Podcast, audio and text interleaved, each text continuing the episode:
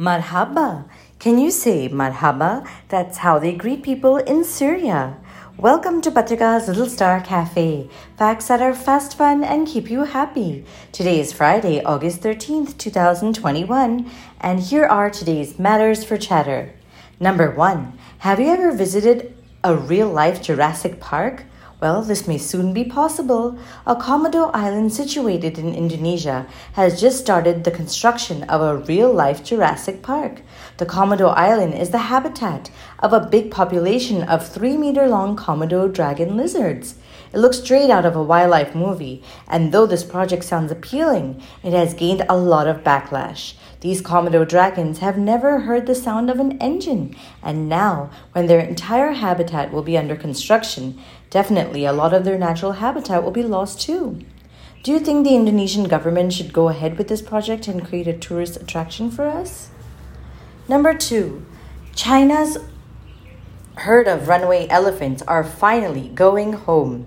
A family of 15 elephants came under the spotlight after they mysteriously embarked on a northbound trek from their actual habitat in April.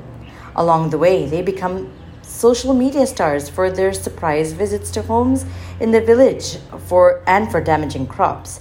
After 110 days of trekking and exploring through 800 miles, the elephants are finally now wrapping up their adventure and returning home. A big shout out to the government as they did not interrupt their trek and let them explore the area around them safely like they treat humans. Number three, as the Tokyo Olympics come to an end over the weekend, 120 boys from 12 different refugee camps in Syria gathered and hosted an Olympics of their own.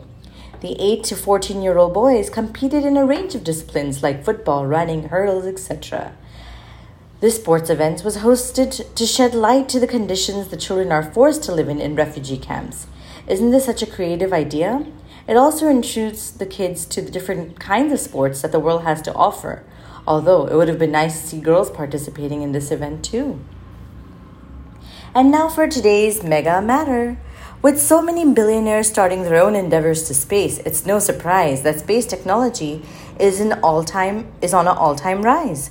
One of the pioneering billionaires who has his own space company, SpaceX, is Elon Musk, the creator of Tesla.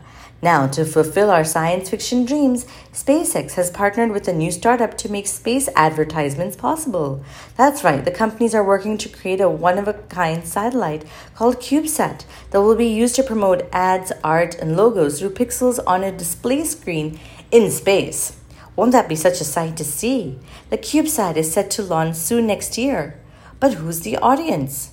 Well, right now it's probably astronauts.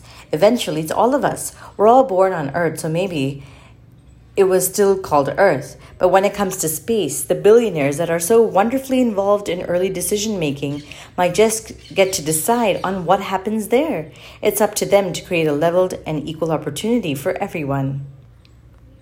Today's word of the day is logo. That's a symbol for a company or thing.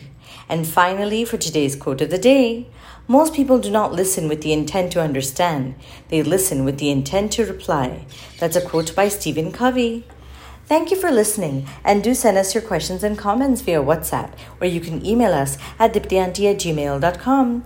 Take care, lots of love, Diptyanti. Twinkle, twinkle, little star, do you know how loved you are?